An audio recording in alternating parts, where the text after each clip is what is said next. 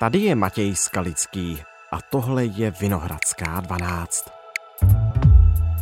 V Česku se poprvé od roku 2004 narodilo méně než 100 tisíc dětí. Tak podle Českého statistického úřadu vypadal v Česku rok 2022. Průměrný počet dětí na jednu ženu se v loni snížil na 1,66. Bytek částečně souvisí se změnami věkového složení žen reprodukčního věku. Je, že ještě v roce 2021 jsme spolu s Francií zaujímali v Evropě nejvyšší pozice v počtu narozených dětí.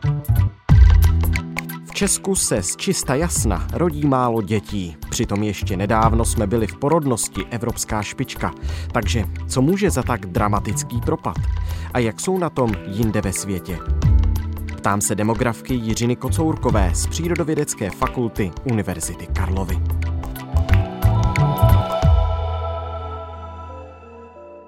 Dnes je úterý 2. května. Dobrý den, vítejte u nás ve Vinohradské 12. Dobrý den. Podle Českého statistického úřadu je počet narozených dětí nejnižší za posledních spoustu let, 18 let? Ano. Proč? Bavíme se o posledním roce 2022, za který máme tento údaj. A je to daný dvěma faktory. Za prvé klesá počet žen v reprodukčním věku a zároveň v tom roce 2022 dramaticky poklesla úhrná plodnost, to znamená intenzita, se kterou ty ženy vlastně rodí děti. Mm-hmm. Dobře, a je to tedy jenom rok 2022, kdy se to propadlo, anebo je to nějaký dlouhodobější trend, že prostě, zjednoduším to úplně, se rodí méně Čechů? E, nebyl to teďko ten trend. E, sice asi 20 let, to znamená od 90. let, se pořád mluvilo o tom, že tady máme nízkou plodnost a nízkou porodnost, ale to skončilo někdy kolem roku 2008 a dokonce i po skončení té předchozí ekonomické krize ta úhrná plodnost eh, měla rostoucí trend, takže my jsme na tom byli v porovnání s ostatními evropskými státy před covidem, vlastně před pandemí, vlastně výrazně lépe, dokonce bych řekla nejlépe, protože se nám podařilo dosáhnout eh, v roce 2021 eh, vrcholu úhrné plodnosti a to 1,83, což i na evropské poměry je teda velmi vysoké. A co to číslo znamená, pardon? To je v podstatě, my to nazýváme uhrný, jako ukazatel uhrná plodnost hmm. a znamená to průměrný počet dětí, který se rodí jedné ženě v tom hmm. daném kalendářním roku. Aha. Takže skoro dvě. Skoro dvě, ano. Skoro jsme se přiblížili té žádoucí úrovni, což je 2,1. To je takový ideál, jo? 2,1. Takový, ano, Můžeme říct, že to je takový ideál, ke kterému se ale v podstatě nemá šanci žádná vyspělá země nyní dostat, protože mm, jsme přeci jenom se dostali do takzvaného druhého demografického přechodu a pro ně je charakteristický, že ta uhrná plodnost nedosahuje právě té prosté reprodukce. To je v podstatě něco, co se k nám dostalo e, s počátkem 90. let a souvisí to s demokratizací společnosti, s rozvojem individualizace, s, v podstatě to znamená hodnotovou proměnu v té společnosti, kdy i ta vyšší vzdělanost, rostoucí vzdělanost mladých lidí vede k tomu, že eh, nejdřív touží po uplatnění, pracovním uplatnění, odkládají zakládání rodiny, a to samo o sobě nese právě tu sníženou plodnost, protože často se jim nepodaří naplnit ty reprodukční plány v tom vyšším věku. Padly tu dva termíny, se kterými vy jste určitě velmi dobře seznámená, já ne. Plodnost, porodnost, jaký je mezi tím rozdíl?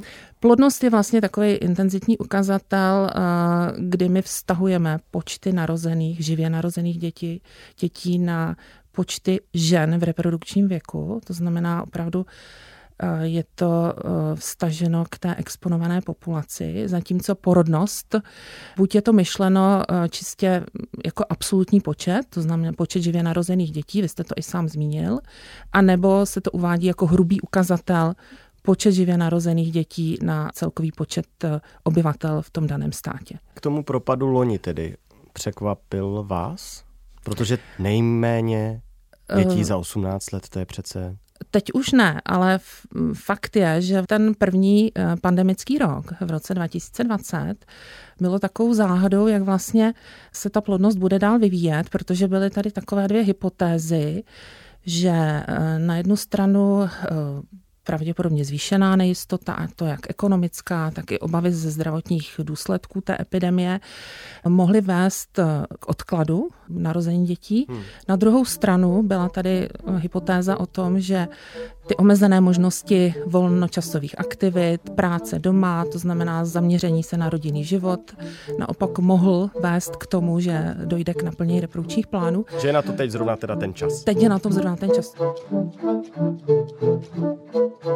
A je zajímavé, že teď, když to můžeme hodnotit, co se odehrálo v roce 2020, 2021, 2022, tak vlastně zafungovaly obě hypotézy. Říkali jsme si s manželem, že vlastně, jelikož jsou tady teďka tři poslední roky vlastně plný samých špatných zpráv, tak eh, si zařídíme prostě dobrý zprávy. Ke konci roku 2020, protože my musíme počítat s tím devítiměsíčním spožděním. Jo v porovnání s úmrtností. Tam jsme viděli efekt hned.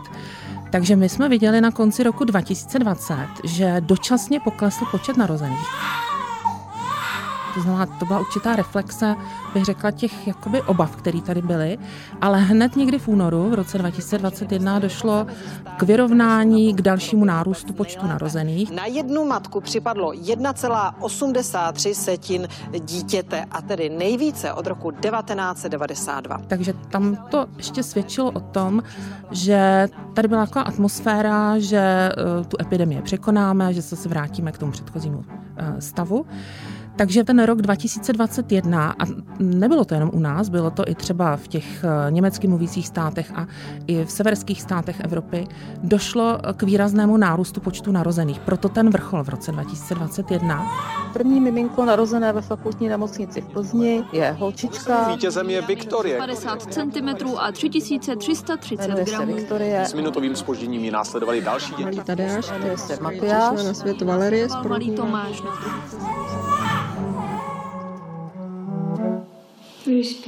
Že? My to vidíme i v těch datech, že se rodili intenzivněji nebo více se rodili děti druhého pořadí.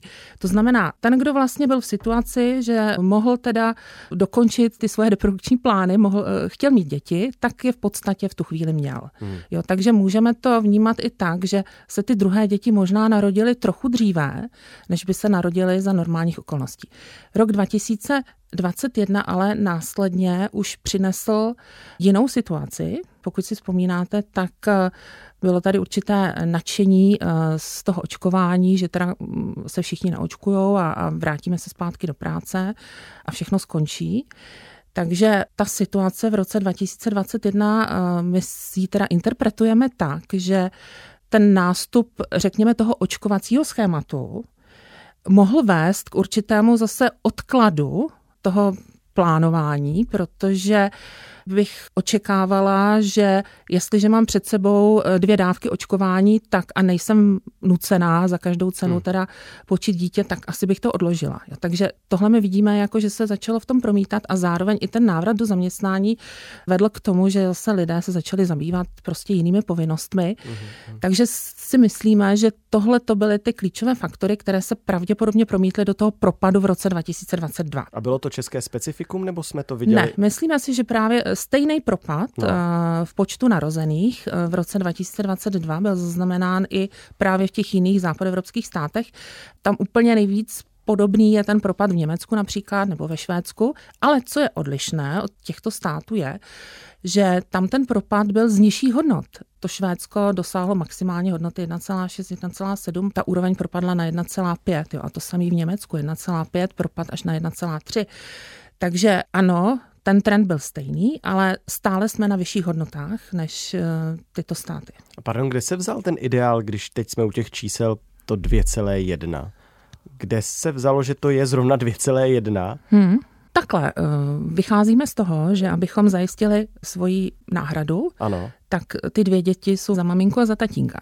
Jo, tak aby ta populace neklesala ani nerostla. A to, ta to 2,1 ano, ta desetinka. je tam v tom, že my musíme počítat s tím, s, prostě s nějakou intenzitou umrtnosti. Mm-hmm. Ne všichni se dožijou právě toho věku, průměrného věku matky při narození dítěte. Jo, tam přece jenom nějaká umrtnost do toho věku mezi 20 a 30 lety je. Jo, tak proto ta, eh, ta desetinka. A pokud jsme v Česku byli v roce 2021 na hranici kolik 1,8 byla ta plodnost a loni 1,6, 1,7, tak v rámci Evropy, v rámci světa je to moc, málo?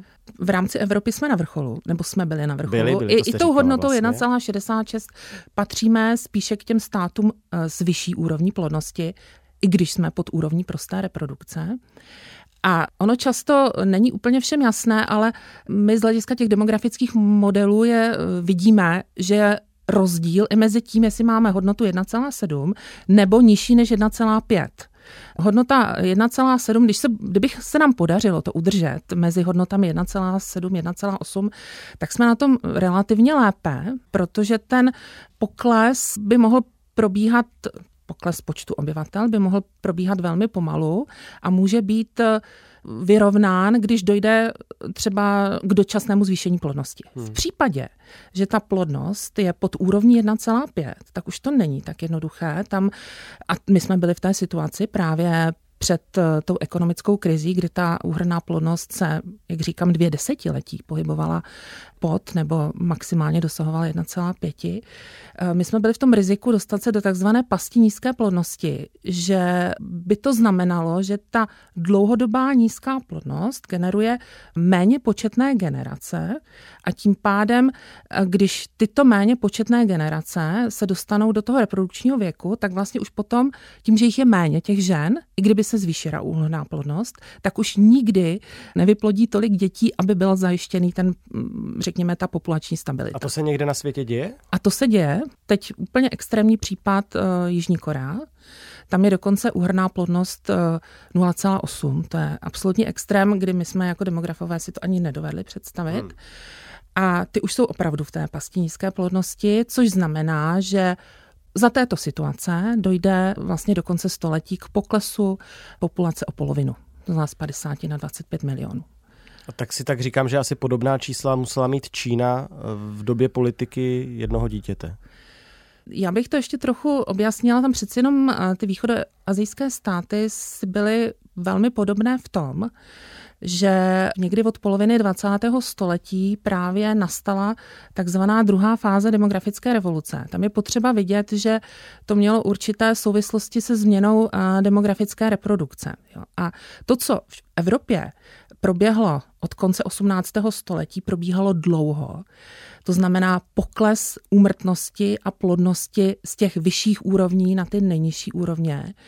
Tomu my říkáme právě ta demografická revoluce, že do, došlo k řekněme, k přeměně takzvané extenzivní reprodukce, kdy byla vysoká porodnost a vysoká umrtnost. To znamená, ta vysoká porodnost musela kompenzovat tu vysokou umrtnost, mm. aby nedocházelo k populačnímu poklesu. K takzvané intenzivnější demografické reprodukci, mm. kdy stačí prostě uh, jenom dvě děti ano, na to, ano. aby byla zachována populační velikost. Jo.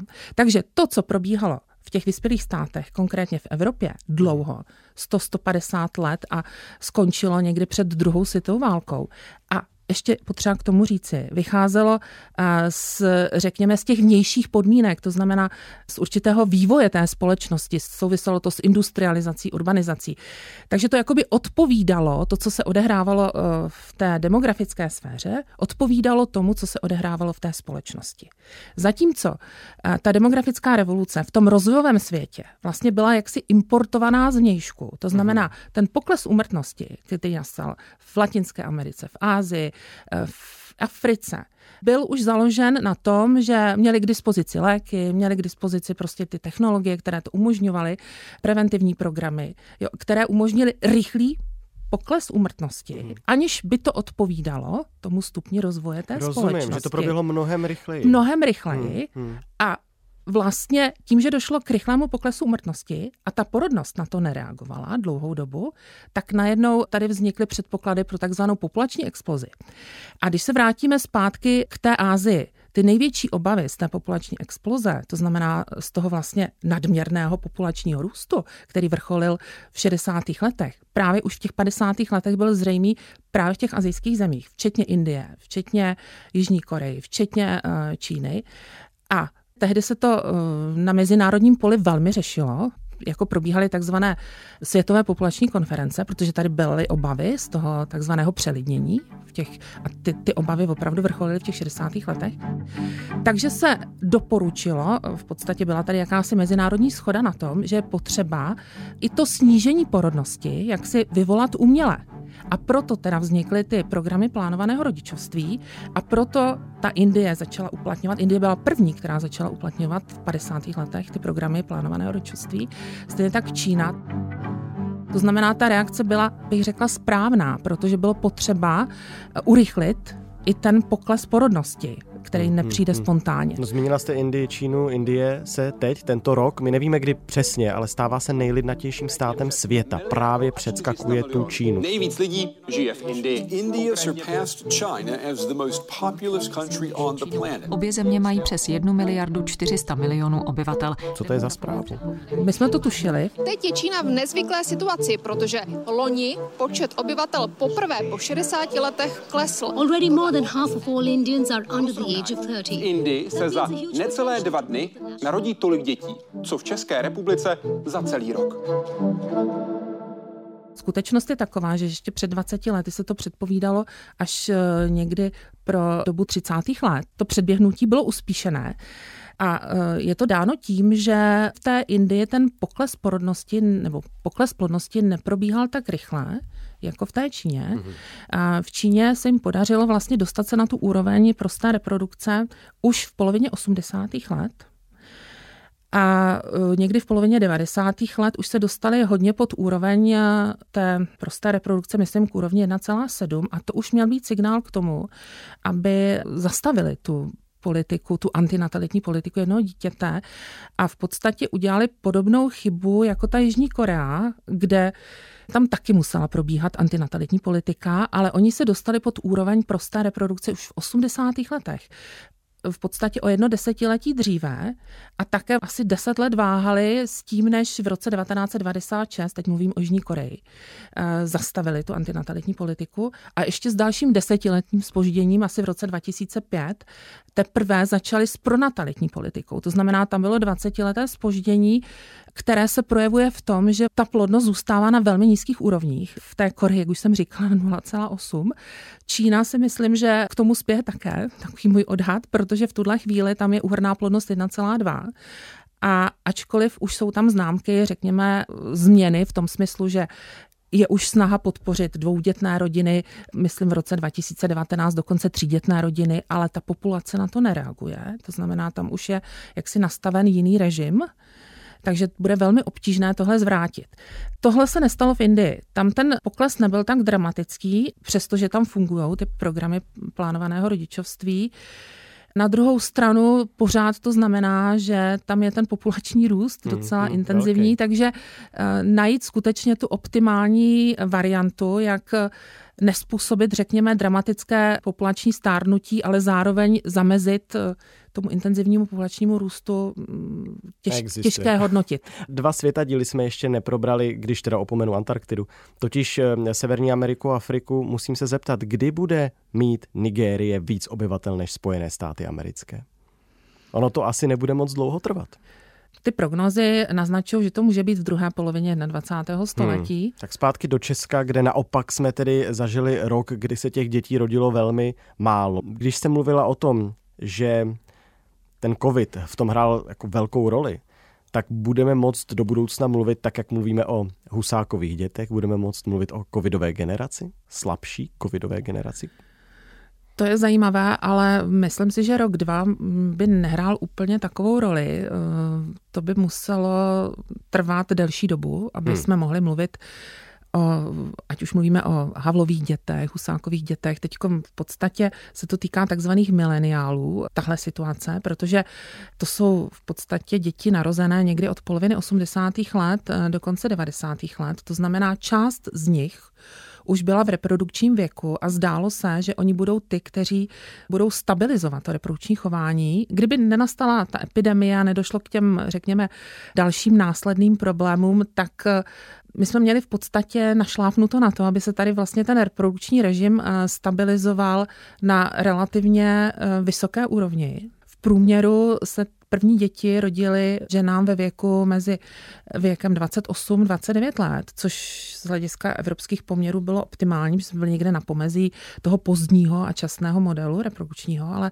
ale tahle situace, která teď nastala, bude uh, představovat, my to vidíme jako riziko dalšího odkladu, to znamená pravděpodobně, řekněme, ta druhá část těch mileniálů, kteří ještě nezačali zakládat rodiny, budou vystaveny novým podmínkám a pravděpodobně budou ty, co zase nastartují nové změny. Já jsem se ptali z toho důvodu, jestli to prostě může mít nějaké dlouhodobější důsledky, které ještě v tuto chvíli třeba neumíme. Můžeme nějakým způsobem je předjímat, ale nevíme, jak reálné, reálně závažné budou. Narážel jsem třeba na to, že v tuto chvíli se řeší právě to, jak Husákovi děti budou placeni důchody, jo? jaké budou mít důchody, jako kdo za ně ty důchody bude platit, protože ty generace jsou mnohem slabší, ty, které přišly po nich. Je jich mnohem víc, těch důchodců bude mnohem víc než lidí v produktivním věku.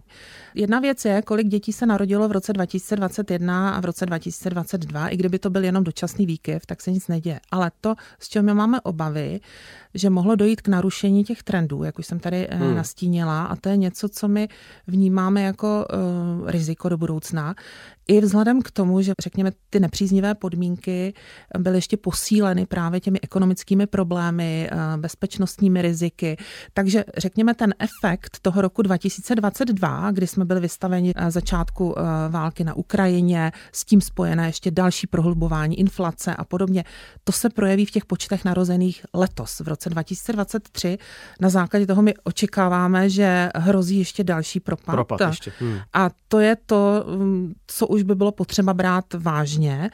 A v té souvislosti by bylo, bych řekla, velmi nepříznivým signálem, kdyby se jakýmkoliv způsobem omezovaly ty podmínky rodin. To znamená, ať už omezování rodičovského příspěvku. To znamená, tak, jak to bylo tady nastavené, minimálně zachovat i za této situace, protože by to jenom podpořilo tyhle negativní trendy. Mm-hmm, že do toho může vlastně zasáhnout i nějakým způsobem stát, podpořit. Ano, v souvislosti s tím, že potřebujete šetřit, hmm. tak aby to nebylo na úkor rodin, protože v tuhle chvíli si myslím, že by to bylo to největší riziko pro ten stát do budoucna. Hmm, no to nejsou lehké časy na to hmm. přivést život do světa ano. právě, takže uvidíme, jak se bude počet Čechů vyvíjet, nově narozených Čechů vyvíjet do budoucna. Moc díky, že jsme to mohli společně tady probrat. Děkuji. Tohle už je všechno z Vinohradské 12, z pravodajského podcastu Českého rozhlasu. Dnes s docentkou Jiřinou Kocourkovou, vedoucí katedry demografie a geodemografie na Přírodovědecké fakultě Univerzity Karlovy. Jiřina Kocourková je současně členkou Národního institutu pro výzkum socioekonomických dopadů nemocí a systémových rizik, zkráceně Institutu SIRI. Naše další epizody najdete na webu iRozhlas.cz, ale možná nás posloucháte v aplikaci Můj rozhlas nebo v některé další podcastové aplikaci. Taky tam najdete náš archiv i chystané další díly. Příští epizodu vydáme už po půlnoci. Naslyšenou zítra.